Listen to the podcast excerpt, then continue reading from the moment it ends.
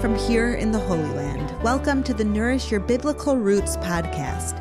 I'm your host, Yael Eckstein, President and CEO of the International Fellowship of Christians and Jews. Each week, we'll explore the Jewish roots of your Christian faith and nourish those roots with inspirational insights and ancient teachings that are so relevant to our lives today. Let's get started.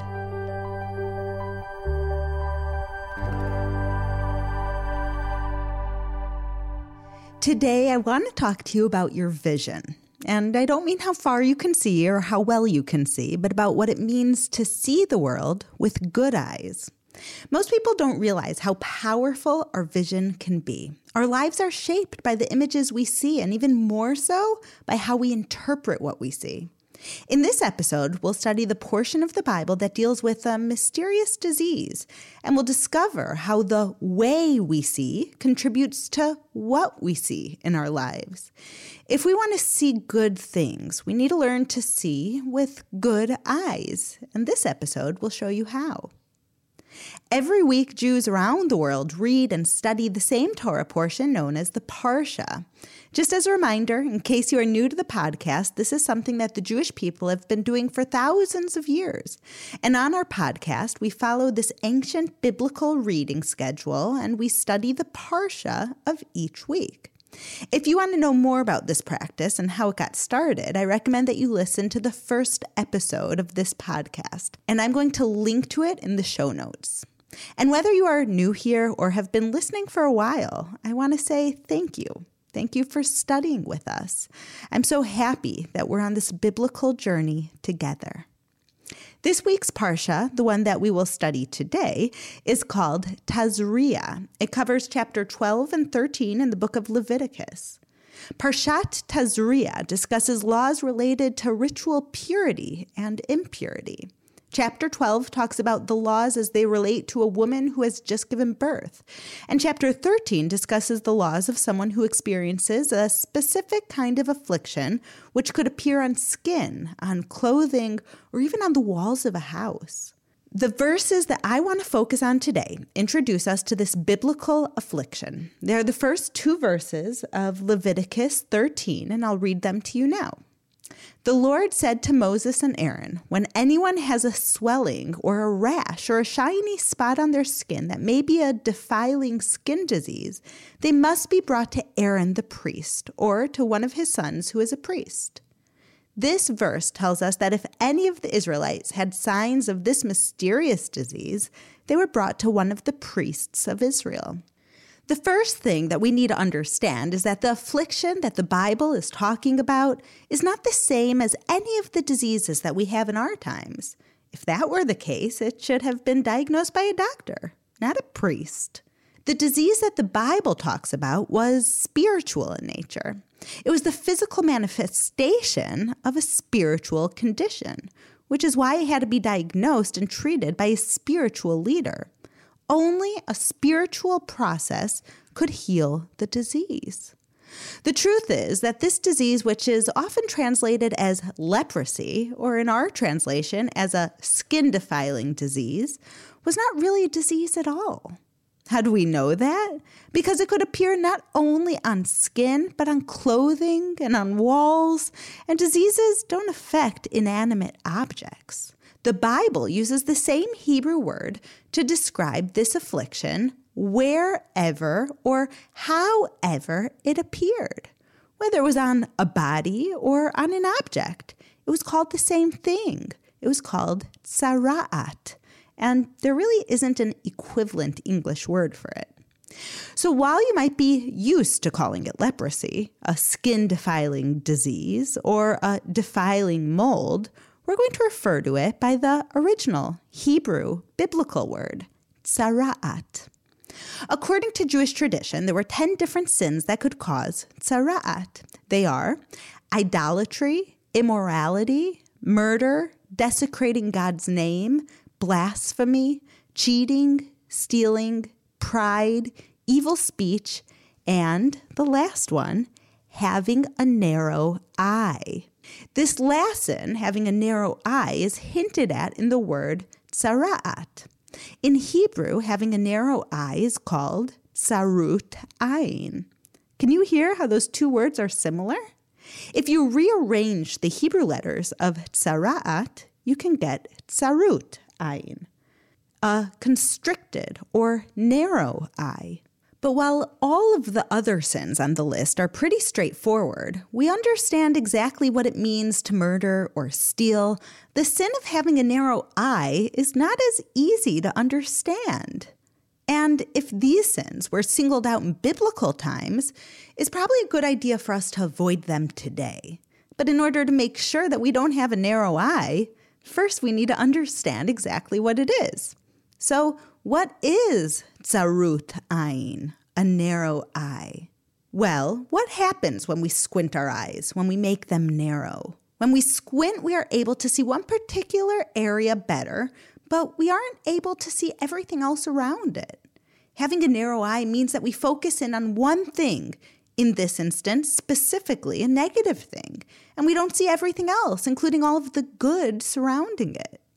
The rabbis compared it to a fly that can land anywhere in a giant room, but chooses to land on the one dirty spot in the room.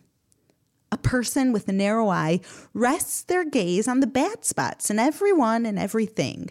Instead of seeing the positive, they focus on the negative. Some of us do this more than others. Maybe you're even thinking, hey, I know someone who is just like that, always focused on what's wrong instead of what's right. But the truth is that almost all of us do it to some extent sometimes. As human beings, we are more likely to pay attention to something that is bad than to all of the things that are good in life. We tend to take the good things for granted. The other day, I took one of my kids to a doctor, one that we had never been to before.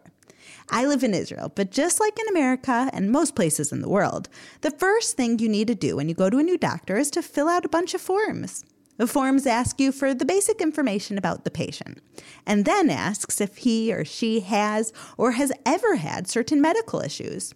There are several pages listing diseases and medical conditions that you have to check off as being relevant or irrelevant to the patient. Every time that I fill out one of these forms, it always strikes me how blessed I am to check off almost all of the items as not relevant to me or to my child. I find myself saying, thank God, under my breath as I read one horrible thing after another that my child, thankfully, doesn't have.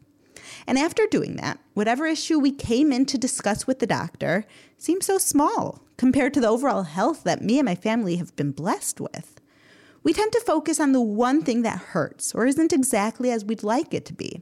But in reality, there is so much more to see when it comes to a picture of health. And it's our job to turn our narrow vision into a broader vision, to see the bigger picture when it comes to our health, and to see the bigger picture in everything else in life too. When we broaden our vision, we see the good instead of just the bad. And for every one thing that is wrong with a person or a situation, there are usually a thousand things that are right. Our challenge is to change our narrow eye into a good eye, or in Hebrew, as we say, an ayin tovah, an eye that sees the good in everyone and everything. Having a good eye means that we focus on the bigger picture and also that we choose to see things in a positive light. So much of this, yes, is a choice.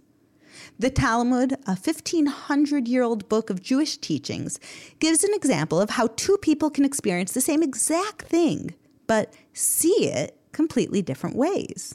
One person sees the experience with a good eye, and the other person with a bad eye. Here's the example from the Talmud Two people are guests in someone's home for dinner. The first person, the one with a good eye, says to himself, Wow, the host went through so much trouble for me. Look how much wine and meat and bread he brought just for me. Look how hard he worked to give me a good meal. But the other guest says to himself, what trouble did the host go to on my behalf? Everything he did, he really did for his wife and his children and all the other people who are at this meal. All I had was one roll and a single glass of wine. I don't even eat so much. He did not do this for me at all. He did it for everyone else. These two people had the same experience, but very different perceptions of it. The Talmud concludes that the way each guest perceived the situation says nothing about the host, but completely defines each guest. I once heard it put this way We don't see things as they are, we see things as we are. If we want to see the good in our life, we have to change how we see them. We need to develop a good eye and to see the positive in every situation. This goes for how we see people too. We need to train our eyes to see the good in every person. I'm constantly training my eyes to see the good in people in my family, the people I work with, and everyone that I meet. Nothing good comes out of focusing on the negative. And I see for myself when I focus on the positive, everyone is happier, including myself. For example, I have an amazing husband, Amichai, who is happy to run errands for our family even when it's his third time at the grocery store in one week. But sometimes he comes home with the wrong thing, or he'll forget something that was on my list. Can any of you relate to that? Sometimes that means I have to change what I was planning to make for dinner or get really creative to make it work. I have a choice here. I could get frustrated and focus on the fact that my husband didn't get what I wanted at the grocery store. I could get angry and annoyed. I could be right that he didn't get everything that was on the list. Or I could choose to focus on the positive. I can choose to focus on the fact that I have an amazing husband who is happy to go to the store for me, who usually buys everything I need and occasionally makes a mistake. I try to see Amichai, my kids, and everyone with a good eye, with an ayin tovah, to see the overwhelming amount of good in them instead of focusing on the one thing that isn't perfect. I don't always succeed. Sometimes I catch myself focusing on the negative, but like everything else, I get better with practice. The more I practice looking for the good in other people, the more I naturally see the good in everyone around me. Just the other day, my daughter Sapir had a sleepover with her friend, and they went to sleep so late. I told them to get in bed. They didn't listen. It took them an hour till they finally went to sleep, and I was annoyed. And then, when I went in in the middle of the night to give a kiss to my sleeping daughter, I saw that she took the bed that I know is a little bit less comfortable and she doesn't like as much. She gave the good bed to her friend. And I saw that she took the pillow that's a little bit harder, even though I know she doesn't like the hard pillow. She gave the soft and more cozy pillow to her friend. I was so overwhelmed with seeing the good in her. Yeah, she went to sleep a little later than I told her, but I was able in that instant to see her with only pride. And the rabbis taught that seeing a person with a good eye doesn't only apply to how we see other people, it applies to how we see ourselves too. We can be our own worst critics. We might be able to see the good in everyone else, but we have a much harsher time when we have to judge ourselves. Sometimes when I lay down to sleep at night, thoughts pop into my mind about all the things that I didn't get done that day, all the things that I had planned to accomplish but wasn't able to. But that's just the enemy trying to make me see myself with a narrow eye, a bad eye, an ayin ra'ah, instead of seeing myself with a good eye, an ayin tovah. What about all the things that I did get done that day? What about all that I accomplished in spite of all the interruptions and unexpected setbacks? If I focus on what I didn't get done, I feel bad about myself and less confident about the next day. But when I celebrate my accomplishments, I'm at peace with myself and I feel encouraged and empowered to face whatever the next day brings. We need to acknowledge our shortcomings. There's benefit in that so that we can improve them, but we can't be overly focused on them when we see ourselves with a good eye, when we see all that is good about us, we grow the good that is inside of us. The rabbis taught how we see something, a person, or a situation has an effect on what we're looking at. We aren't objective observers. We have an effect on the people and the situations that we look at. If we see something with a bad eye, we can have a negative effect on something. But when we see with a good eye, we can have a positive effect. I'll give you an example of how this showed up for me in my own life recently. About a week and a half before the war broke out in Ukraine, I went there on behalf of the fellowship in order to assess the situation and put together a plan in the event of an emergency. By that time, it already looked like there might be war. The fellowship has been helping Jews in Ukraine for over 30 years. We've been providing life saving aid to the elderly Holocaust survivors, to orphans, and to the poor. And we've also been helping Ukrainian Jews make aliyah to come home to Israel. Helping Ukrainian Jews is something that we've done for decades, and over the years, we formed partnerships with different organizations in Ukraine. So, when I went there, part of what I did was meet with our partner organizations to discuss how we would handle the different scenarios that might unfold. When I met the people working in the field to help Ukraine's neediest Jews, I noticed a lot of cooperation between the different organizations. But when I spoke directly to each organization's leadership, who wasn't on the ground in Ukraine delivering the aid directly, there just wasn't the same level of cooperation. It seemed that each organization and their senior leadership outside of Ukraine was focused on their own needs, on their own brand, and their own advancement at a time when I felt like they should have put those ambitions aside for the sake of a greater whole, to work together on a senior level, just like the people on the ground delivering aid were working together. When I got back to Israel, I kept thinking about this lack of cooperation, and it really bothered me. But then I realized that I was looking at the whole situation and even some of the people involved with a bad eye.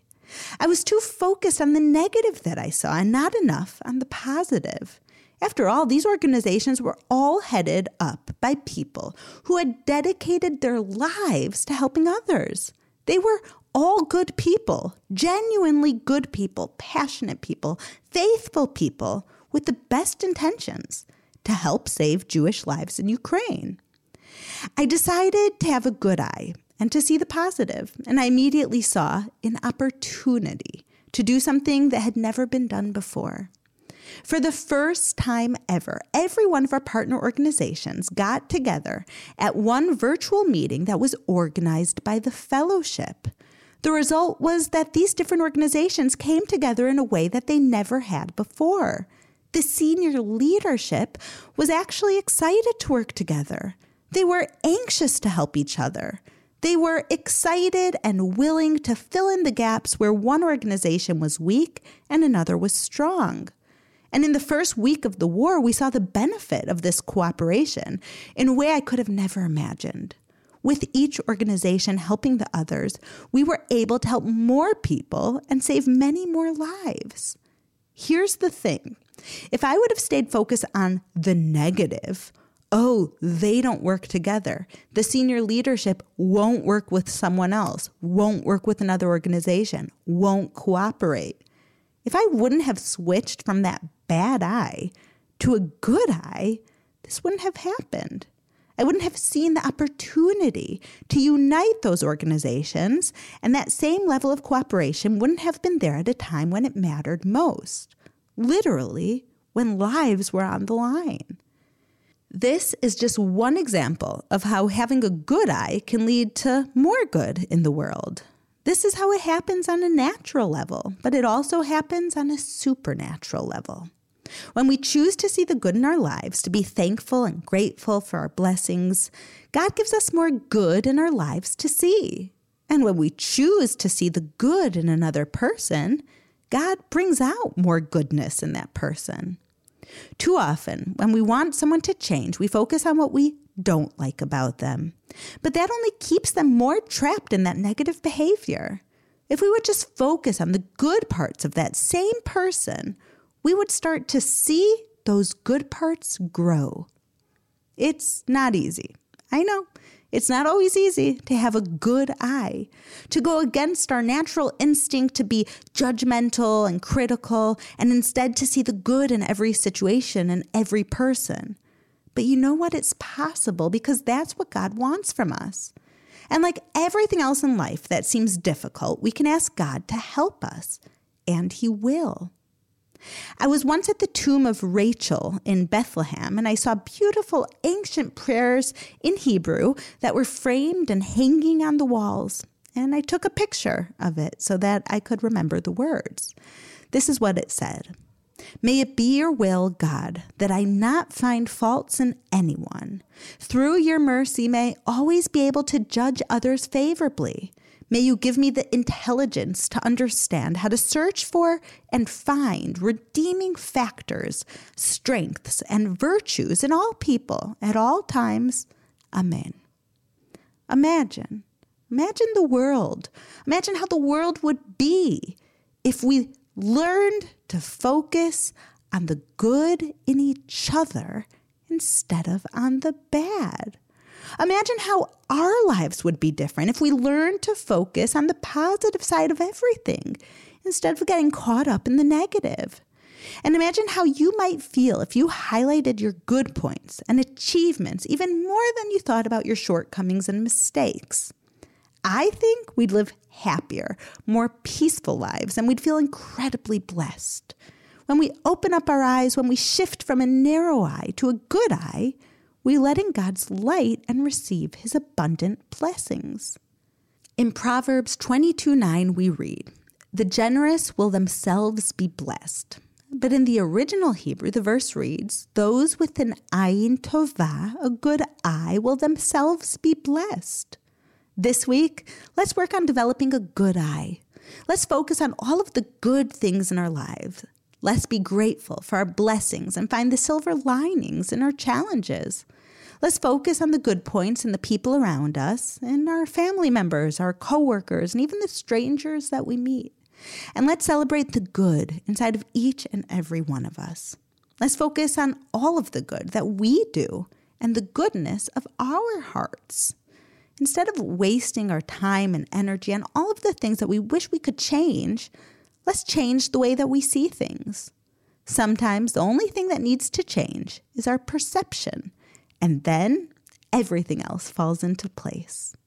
Shavua Tov, my friends. Have a wonderful week from here in the Holy Land. Thank you for listening to the Nourish Your Biblical Roots podcast. If you like what you have heard, visit me at mybiblicalroots.org for more of my teachings, videos, blogs, and books. You can also follow me on Instagram at Yael underscore Eckstein or on Facebook at Yael Eckstein. Shalom and see you next week.